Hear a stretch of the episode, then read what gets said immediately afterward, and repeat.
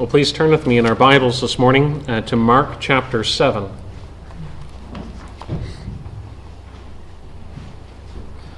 Mark chapter 7, and we're reading on page 842.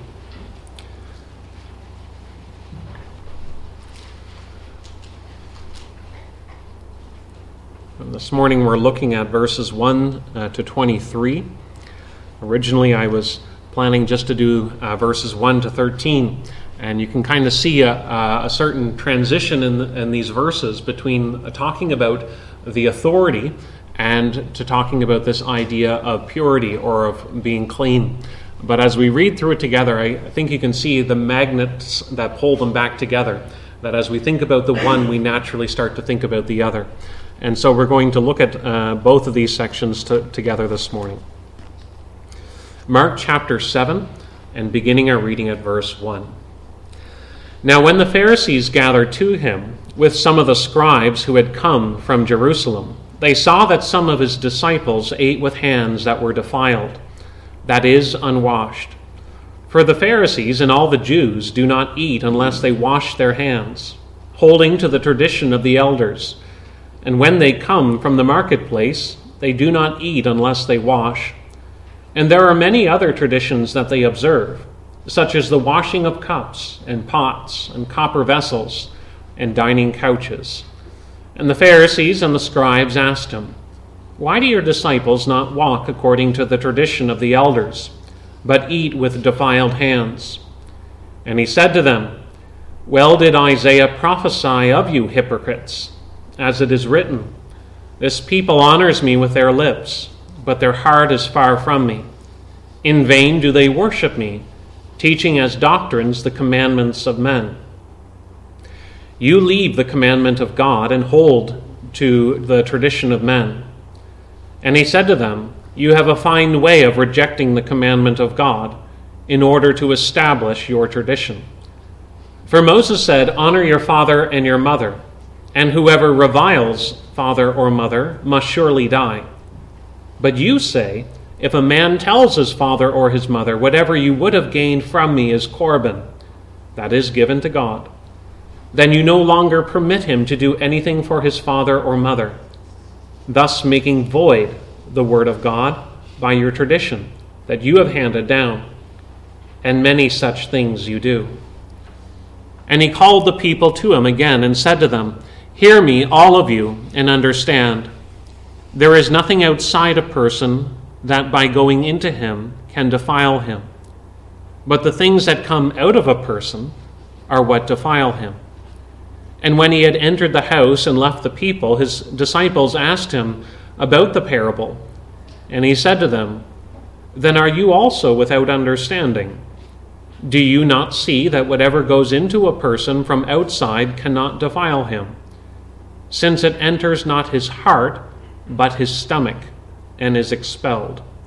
Thus he declared all foods clean. And he said, What comes out of a person is what defiles him. For from within, out of the heart of man, comes evil thoughts, sexual immorality, theft, murder, adultery, coveting, wickedness, deceit, sensuality, envy, slander, pride, foolishness. All these evil things come from within, and they defile a person. Many people have been highlighting how we're at the two year anniversary of this pandemic. And as you think back over the last two years, there has been a constant message about washing your hands. That one of the best things we can do to prevent the spread of a virus is to be making sure that our hands are clean. And this morning we are coming to another one of the controversies in Jesus' ministry.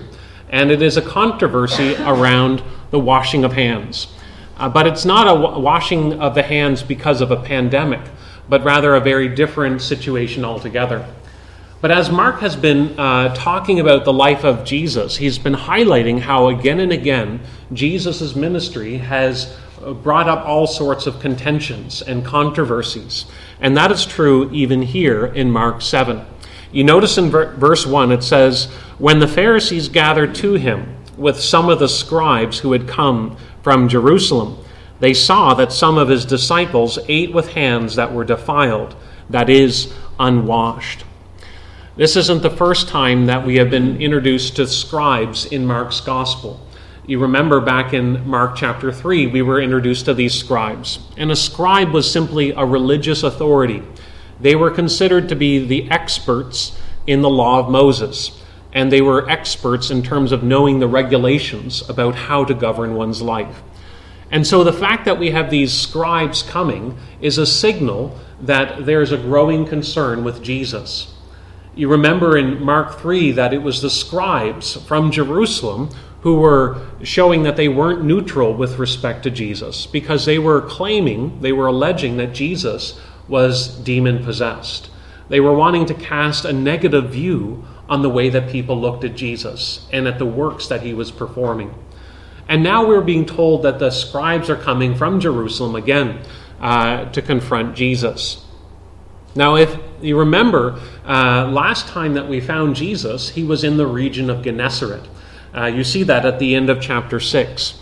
And it tells us that he was going around the village and the cities, uh, continuing his ministry of healing.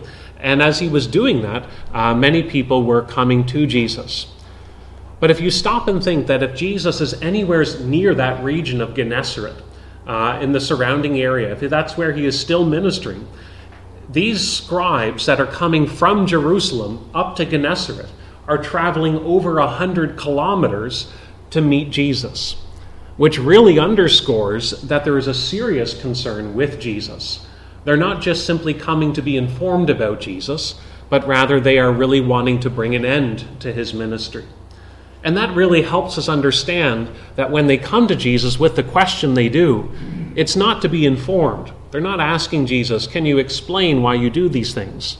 But rather they are trying to accuse and to bring down Jesus in terms of what he's actually doing. And so this morning, as we're thinking about this controversy about uh, having clean hands, we want to see that Jesus is ultimately teaching us that our real problem lies within, that ultimately we need to be cleansed from the inside out.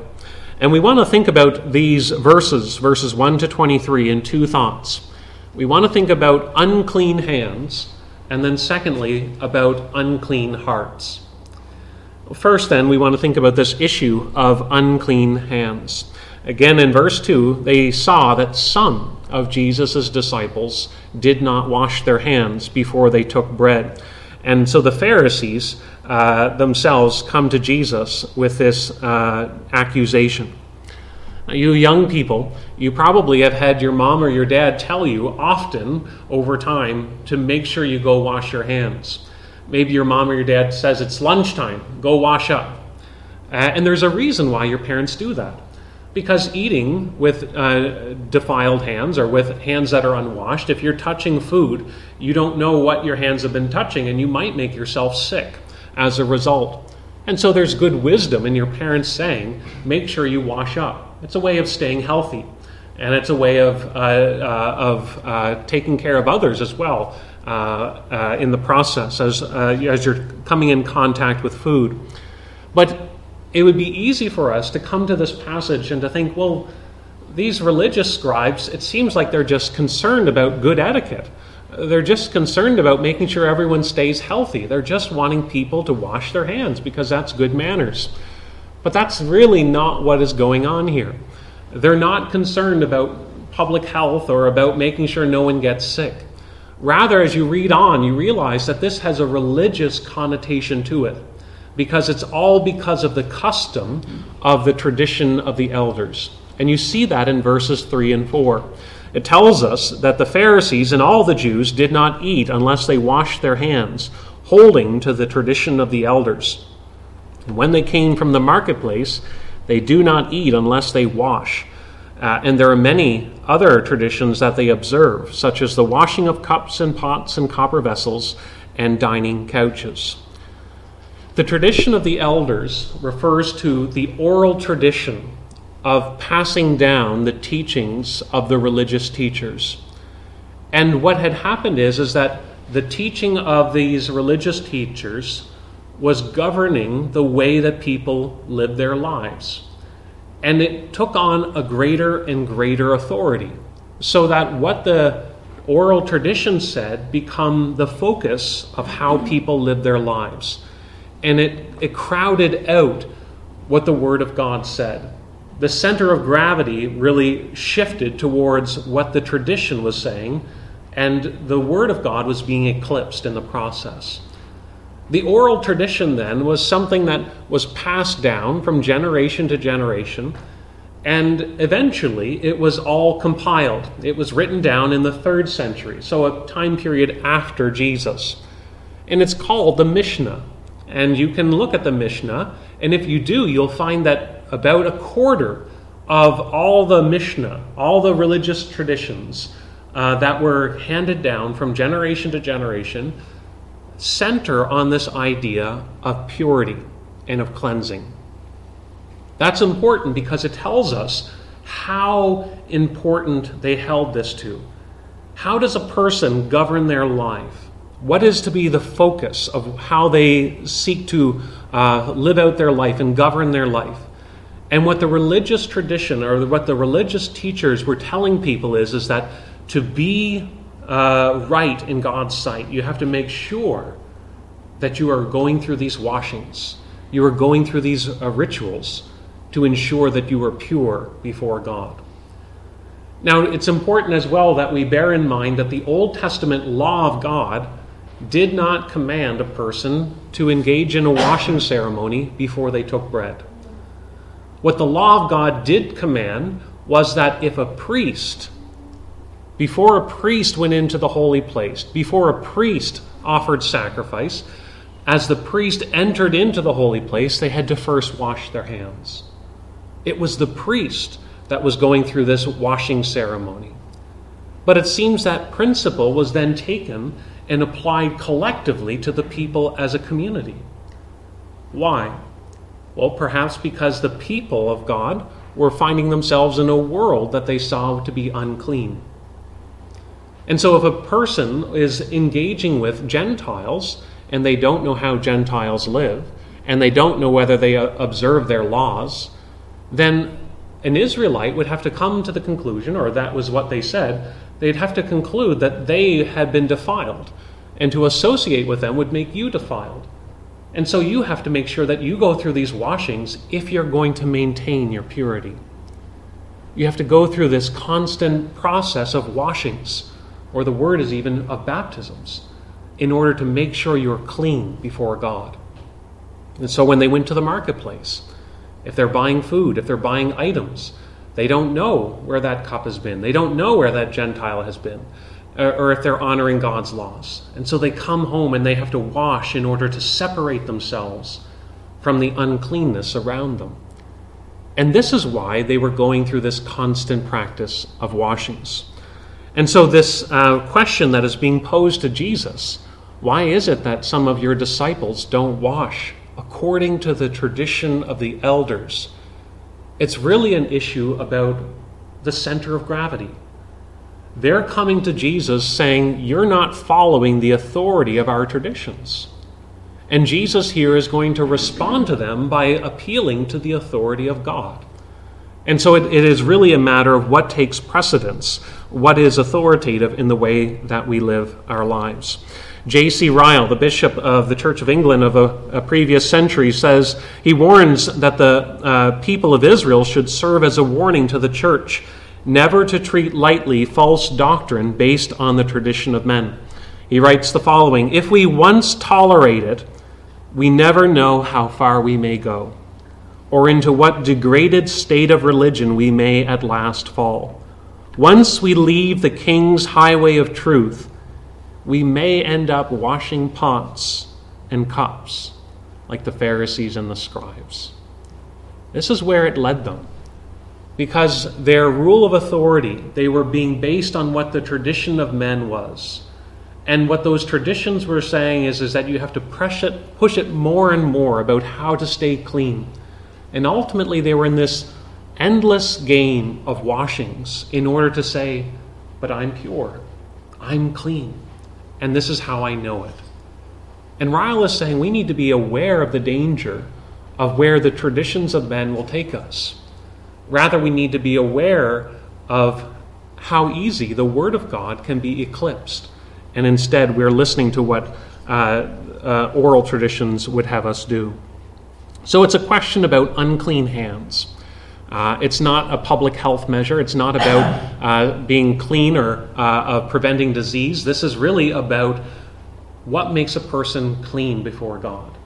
And these uh, religious authorities are saying it's on the basis of their traditions that one can be clean before God.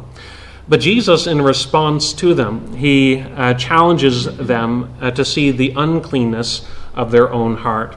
You see that in verse 6. Uh, Jesus says, Well, uh, did Isaiah prophesy of you hypocrites? What's a hypocrite? The word hypocrite here is taken from the realm of the theater. It is talking about a person who plays the part of an actor. In other words, it's someone who is pretending to be something that they genuinely aren't. And that's what an actor does. An actor is playing a part. They may be a doctor, they may be a pilot, they are, they are playing a role, but they don't really know anything about flying a plane. They don't really know how to, to do surgery but they, they present themselves that way in the story of a play. And that's uh, here is the accusation that Jesus is bringing against uh, these religious authorities. He calls them hypocrites, and he appeals to the prophecy of Isaiah, which is what we read in Isaiah 29. And in Isaiah, the problem was is that the people were paying lip service to God. They were offering sacrifices to God. In fact, if you go to the beginning of Isaiah, it tells us that God says, You have brought a multitude of sacrifices to me, and I don't care. All the multitude of your sacrifices are not pleasing to me. Your prayers I'm not listening to. Why? Because it was not from the heart.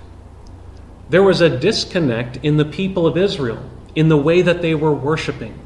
They were going through all the forms, but it did not come from a heart of devotion to God and it did not lead itself in obedience to God. Instead, the people of Israel kept living the way they were going to live, irrespective of what the Word of God said. And so Isaiah said, This people honors me with their lips outwardly, but inwardly there's some disconnect. It's not real. It's not, it's not a, a heart of transformation, a heart de- devoted unto God. And so Jesus sees the same thing in these scribes here. They are worshiping God, but they're not worshiping God according to the truth. And their worship is not directed uh, to the, the, the honor and glory of God as a result. Worship then goes beyond something that we do with our lips. Sometimes we get into the, the habit of talking about uh, only an aspect of worship. Well, now we're going to worship God. But worship goes beyond just what is going on with our lips. It is something that begins in the heart, as Jesus is saying, but it does overflow in the way one lives one's life. Biblical worship, or authentic worship, then, is regulated by God's commandments. It has to be shaped by God's will, or it's not true biblical worship. We need to be aware of that that we are being led by what God has said and not simply by what we would like. Notice there in verses 8 through 10 that Jesus says three times that their problem is is they have departed from the word of God in order to establish their traditions, the word of men. There's a problem.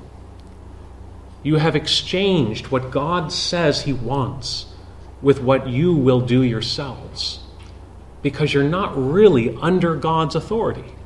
You're still doing what you want to do yourselves. And so Jesus here is, he's really confronting them about the problem in their own lives an unclean heart.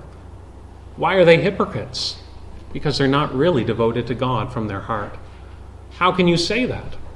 Notice Jesus doesn't just throw out an accusation and carry on. He actually proves the accusation that he's saying he appeals to the law of God and to the practices that they were doing.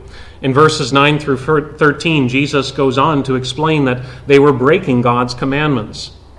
He says one of the clearest commands that we have in Scripture is the fifth commandment honor your father and your mother, that the days may be long in the land that the Lord your God is giving you. That is extremely clear. And so is the penalty for reviling one's father or mother. To, to uh, uh, disparage or to, uh, to go against one's parents under the Old Testament economy was punished by death. And the reason for that is because of the severity of the offense. That nothing is more of a threat to society than an attack on the most basic unit of society. Just as in previous centuries, people looked at treason as something as a capital punishment because you were attacking the leadership of the society. An attack on one's government was looked at as a, a high offense. And in, in the same way, one attacking one's own parents was looked at as a high offense because it is undermining the very fabric of what pulls people together for human flourishing. And so when you look at the law of God, it was very clear we are to honor our father and our mother. And then Jesus says, But by your traditions, you've actually emptied that commandment of all meaning. You've made it void, it's become meaningless. Because now, by your system of Corban, people don't even honor their parents. What was Corban? Corban is just a word that means a gift or an offering.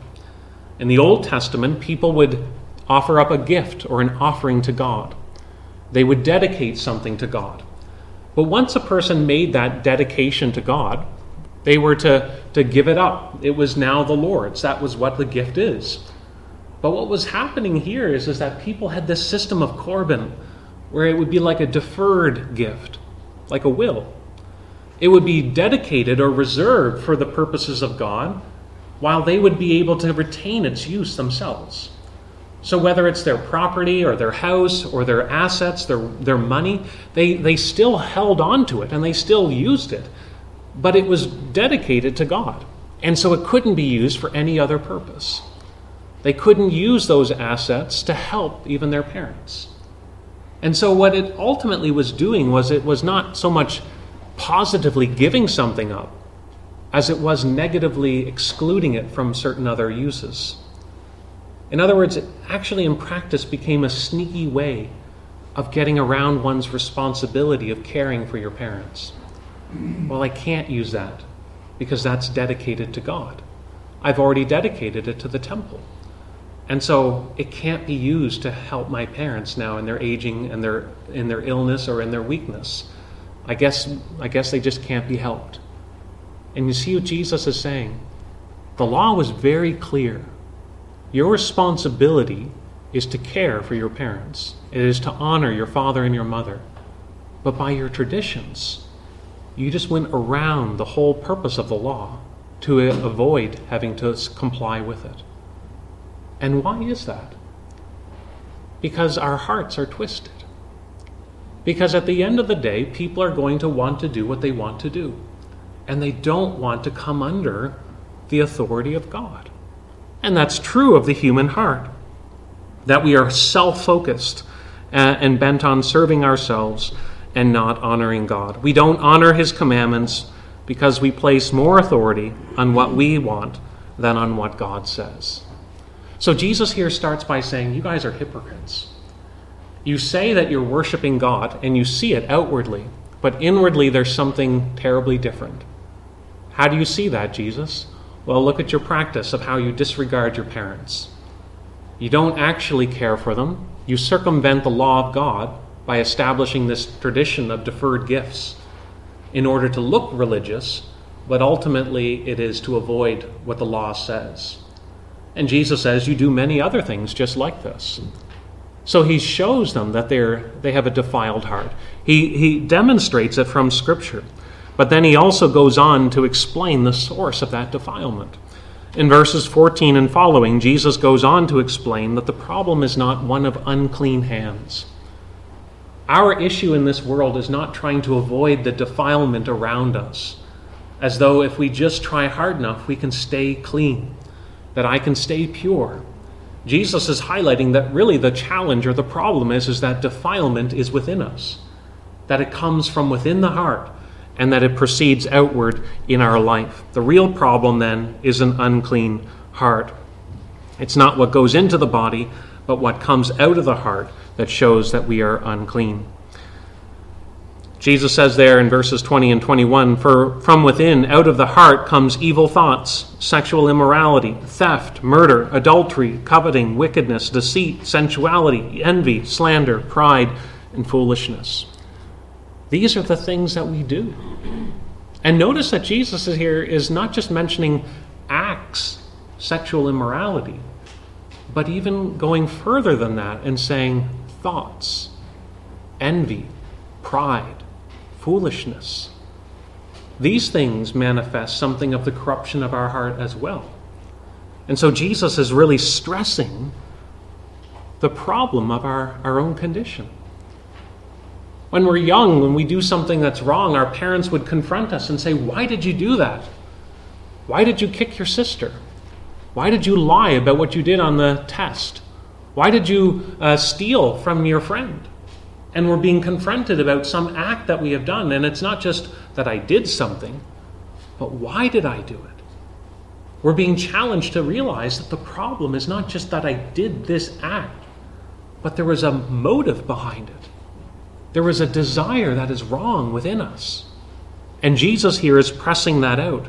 It's not just the outward act, but the inward root of it that needs to be addressed.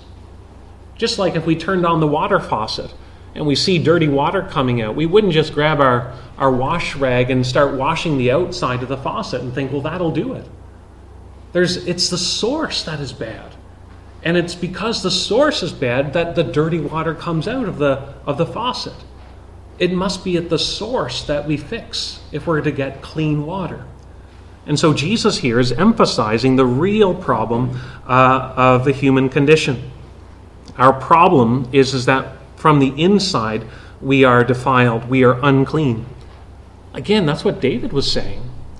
From my mother's birth I have been sinful. Such the nature I received sinful from my first beginning, in my mother's womb conceived. That we are born in sin. No one has to teach us to do wrong. We act according to our nature. And Jesus is saying whether you look at sexual immorality, whether you look at envy, whether you look at pride, or whether you look at theft, you see defilement and uncleanness in lives and in our lives. And that is the real issue.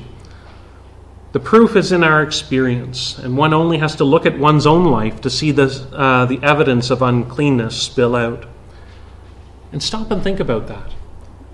A skeptic might be reluctant to, to make any evaluation on the rightness or wrongness of behavior. Is it wrong to steal? Is it wrong to commit murder? Is it wrong to have sexual immorality? A skeptic might want to reserve any commentary on that because once you give an evaluation of rightness or wrongness, then one has to give an explanation as to why a person would do what is wrong. Whereas a moralist is going to say it's only the outward that really matters. It's only if you actually do the certain act that that's the only thing that really matters. But it's when we realize that the real issue goes beyond, the scope is wider. It involves both our act and our heart that we realize our true condition. But it's those who realize their true condition that are going to realize their need of help, that they recognize the problem, that they need to be made clean. So Jesus here is really turning the tables, isn't he? They're challenging him. Why don't your disciples follow our practices? We have this custom of washing to make sure that we're clean so that we are right before God and we're pure in His sight. And Jesus is saying, You guys have missed it because you're not following God's word. God's word teaches us that we're all defiled and that we need to be made clean. That's ultimately why Jesus came. Jesus came into this world not to follow the traditions of men, but he came to do the law of God that was written of him in the scroll of the book. Because Jesus was devoted to God's word, he fulfilled all righteousness. But then he also offered up his life as a sacrifice. And in doing that, the writer of Hebrews says it is for the purifying of our consciences before God, so that we can be made clean. Jesus provides us with the cleansing of our guilt. And Jesus gives us his Spirit. He gives us the Holy Spirit so that we ourselves might have a new nature, a new desire, a renovated heart that is devoted to God, so that we would delight from the inside out in God's ways. Not perfectly, but there would be a real substantial change.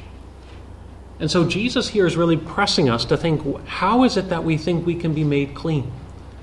Is it by simply constantly washing? Or do we recognize that our need, our defilement, goes beyond the outward? It goes right down to the heart. So next time we're washing our hands, we can say, Am I clean? But we can also ask ourselves, Are we clean in God's sight? And that's only found in Jesus Christ. Let's pray. Heavenly Father, we do pray that as we think about these controversies that Jesus engaged with, that we would understand how they point us and explain to us uh, the purpose of his coming. We thank you that Christ uh, clarifies and corrects us in our distorted understanding, how easy we become caught up in the, the traditions of man. And we pray, Lord, that we would uh, be recentered on what you have said in the law of God. And we pray, Lord, that we would see in Christ one who can make us clean, one who can wash us from the inside out. So go before us, we pray.